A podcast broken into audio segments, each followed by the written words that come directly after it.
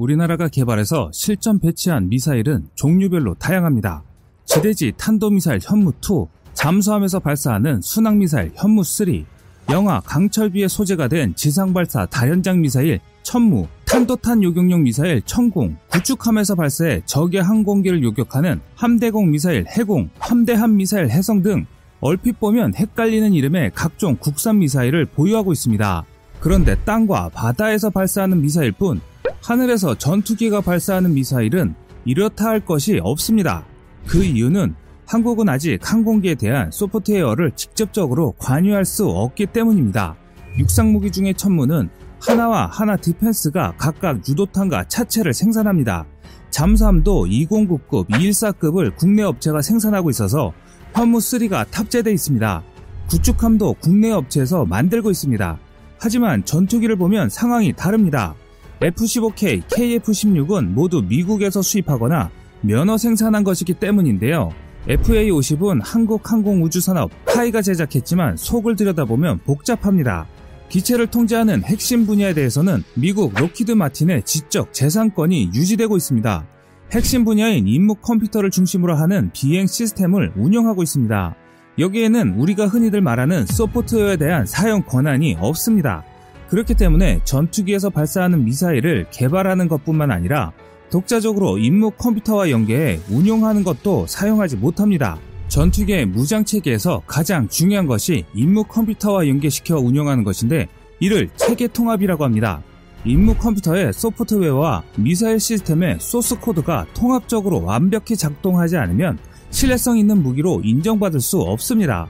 이렇게 연동시키려면 임무 컴퓨터와 미사일 제작사가 필요한 민감 정보를 공유해야 하는데 필요한 민감 정보라는 것이 앞에 설명한 지적 재산권과 관련된 것입니다. 우리나라 국방과학연구소가 개발에 성공한 정밀 항공 유도무기 KGGB라고 불리는 한국형 GPS 유도탄은 추진제 없이 낙하하기 때문에 폭탄에 속하는데요. KGGB는 FA-50도 탑재하고 있습니다. 하지만 FA-50의 미션 컴퓨터를 록히드 마틴이 지적재산권으로 가지고 있기 때문에 FA-50 조종사는 KGGB 조작용 PDA를 따로 소지해야 합니다. PDA와 KGGB는 블루투스로 연동되는데 KGGB 개발 과정에서 FA-50 미션 컴퓨터에 접근이 불가능했기 때문에 불가피하게 블루투스 연결 방식이 사용된 것입니다. 그렇기 때문에 KGGB를 반쪽짜리 한국형 유도 활공 폭탄이라고 하는 것입니다. FA50 제작업체인 KAI는 물론 ADD나 공군에게는 록히드 마틴의 소프트웨어 접근이 금단의 영역이라는 뜻이기도 하는데요. 이 때문에 전투기용 미사일 개발이 그림의 떡이 된 것입니다. FA50은 국산 경공격기지만 임무 컴퓨터의 핵심 노하우는 록히드 마틴이 우리나라와 공유하지 않고 있습니다. KGGB를 FA50 계기판에서 발사하지 못하고 개별적인 PDA로 운영하는 것은 록히드 마틴과 ADD가 서로 필요한 정보를 공유하지 않기 때문에 우리나라 무기 개발자의 입장에서는 전투기용 미사일 개발은 차원이 다른 영역이 된 것입니다. 현재 한국은 전투기용 공대공 공대지 미사일을 개발하려면 시작 단계부터 장벽에 부딪힐 수밖에 없는데 미사일에 대한 시험 평가를 통해 검증할 수 있는 플랫폼을 보유한 국가와 관련 논의를 해야 합니다. 하지만 업체나 관련 기관이 미국에게 이런 엄두를 내지 못하고 있는 실정입니다. 공대공 미사일이나 공대지 미사일을 개발하려고 해도 미션 컴퓨터에 체계 통합하는 문제가 기술적으로도 어렵고 외교적으로도 접근하기 쉽지 않기 때문이죠. 하지만 변화의 조짐은 2013년부터 시작됐습니다. 공군은 업무 보고에서 항공 전력 증강 계획을 밝혔는데 적의 종심 표적을 정밀 타격하기 위해 장거리 공대지 유도탄 2차 사업으로 한국형 타우러스급 무기 체계를 국내 개발하는 계획이 추진 중인 것입니다. 타우러스는 2016년 F-15K용으로 실전 배치돼 우리나라 공군이 운영하고 있는 장거리 공대지 순항 미사일입니다. 그런데 타우러스 미사일을 F-15K에 사용할 수 있도록 체계 통합하는 과정에서 우리나라는 철저히 배제됐습니다. 우리 공군이 필요해서 하는 일이었기 때문에 비용은 우리 돈으로 냈는데요. F-15K 제작사인 미국의 보잉과 독일과 스웨덴 합작사인 타우러스 시스템 둘 사이에서만 필요한 소프트웨어와 소스 코드를 공유했다는 것이죠.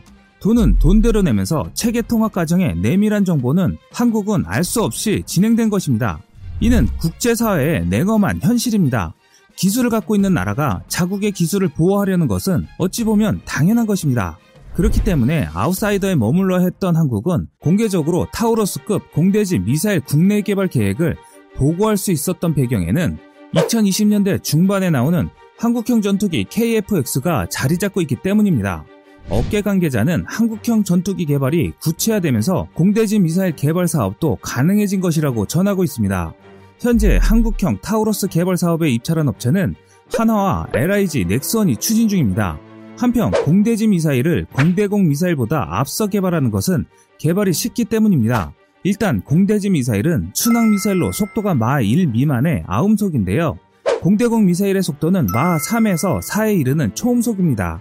공대지 미사일은 느린 속도에다 방향을 급격히 바꿀 필요가 없지만 공대공 미사일은 회피 기동을 하는 목표 전투기보다 더 민첩하게 기동해야 하기 때문에 미사일 본체가 버틸 수 있는 중력 가속도가 40G 이상 됩니다.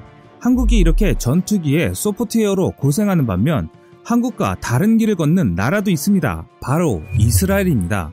파이톤5 단거리 공대공 미사일과 아이더비 중거리 공대공 미사일은 이스라엘의 라파엘사가 개발, 제작했습니다. 이스라엘이 전투기 플랫폼 없이도 공대공 미사일을 개발할 수 있었던 이유는 미국과의 방위산업 협력 수준에서 찾을 수 있습니다. 미국과 이스라엘의 안보 협력 관계는 다른 의미에서 제3국가는 차원이 다른 영역이고 타의 추정을 불허합니다. 그렇기 때문에 한국은 이스라엘의 공군 무기들을 들여와 한국이 흡수할 수 있는 무기들부터 배워나가고 있는 실정입니다. 한국 공군은 2015년 말까지 스파이스 2000 키트 200세트를 도입하여 2000파운드 탄에 결합해 배치했습니다. 스파이스 2000 키트는 자유낙하 범용폭탄에 활공폭탄 키트를 결합하여 standoff 정밀 유도 무기로 만드는 무기 체계입니다. 이는 우리에게 생소한 것이 아닌데요. 이미 ADD와 LIG에서 국산 활공 유도 폭탄 키트인 KGGB를 개발하여 이를 MK82에 결합하여 F5E F 전투기에서 운용 중이기 때문입니다.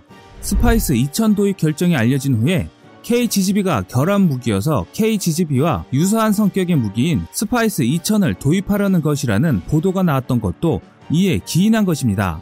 스파이스 2000이 도입되는 것은 KGGB가 갖지 못한 스파이스 2000의 장점들과 그로 인해 KGGB와는 다른 용도와 방법으로 스파이스 2000을 사용할 수 있기 때문입니다.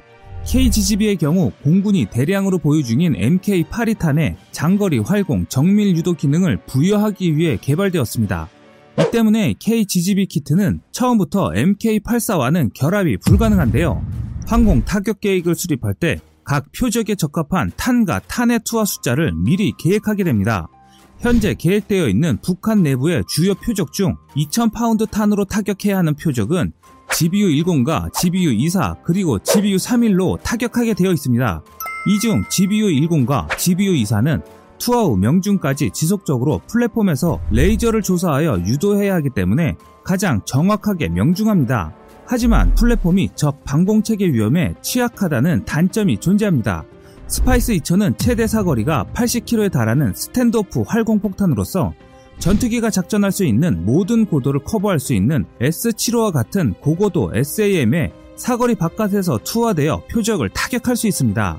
현재 한국 공군의 standoff 무기 중 2000파운드급 탄을 사용해야 하는 표적을 효과적으로 파괴할 수 있는 무기는 KPD-350 타우러스 정도입니다. 그렇기 때문에 KGGB가 갖고 있는 부족한 점을 스파이스 2000이 채워가고 있습니다. 스파이스 2000이 KGGB와 비교할 때 갖는 강점 중 하나는 보다 정밀한 유도와 탄착이 가능하다는 점인데요. KGGB는 GPS와 INS에 의한 유도에 전적으로 의존하는 반면 스파이스 2000은 종말 유도 단계에서 적외선 영상 seeker에 의한 표적 영상 대조와 식별이 이루어지기 때문에 더욱 정확한 유도가 가능합니다.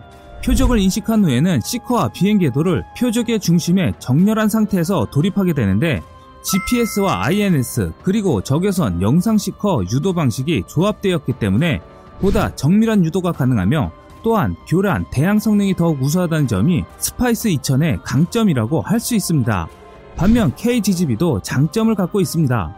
회피 기동과 경로 우회 기동 등이 가능하도록 임무 계획을 수립하는 것이 가능하고 종말 돌입 단계에서 높은 돌입 각도로 표적으로 진입하는 것이 가능하기 때문에 500파운드급 탄도를 탑재했음에도 파괴 효과를 극대화할 수 있습니다. 하지만 가장 큰 단점인 앞서 설명드린 것과 같이 조종사가 개별적으로 PDA를 보고 비행 도중 획득한 표적이 아닌 사전에 계획된 표적에 대해서만 사용해야 하는 단점이 있습니다. 이는 KGGB의 임무 계획 지원 입력 장비가 전투기와 따로 놀기 때문입니다. 반면 스파이스 2000은 플랫폼이 직접 획득한 표적이나 데이터 링크를 통해 공유한 표적의 좌표를 이용하여 무장 투하가 가능합니다. 이 때문에 KGGB보다 좀 더 유연한 운용이 가능합니다. 한국은 아직까지 남의 손을 빌려 자국 영공을 지키고 있습니다. 하지만 수년 안에는 한국이 자체 개발한 공대지 공대공 미사일이 개발될 것입니다. 그렇기 때문에 많은 비용이 들어도 독자 개발한 한국만의 무기 체계가 필요한 것입니다. 세계에는 약육 강식만이 존재하는 정글입니다. 인구도 적고 땅덩이도 작은 한국이 여기까지 온 것은 어떻게 보면 기적에 가깝습니다. 그런 기적을 저는 매일 보고 싶습니다. 지금까지 세상의 모든 이야기거리를 얘기하는 꺼리튜브였습니다. 시청해주셔서 감사합니다.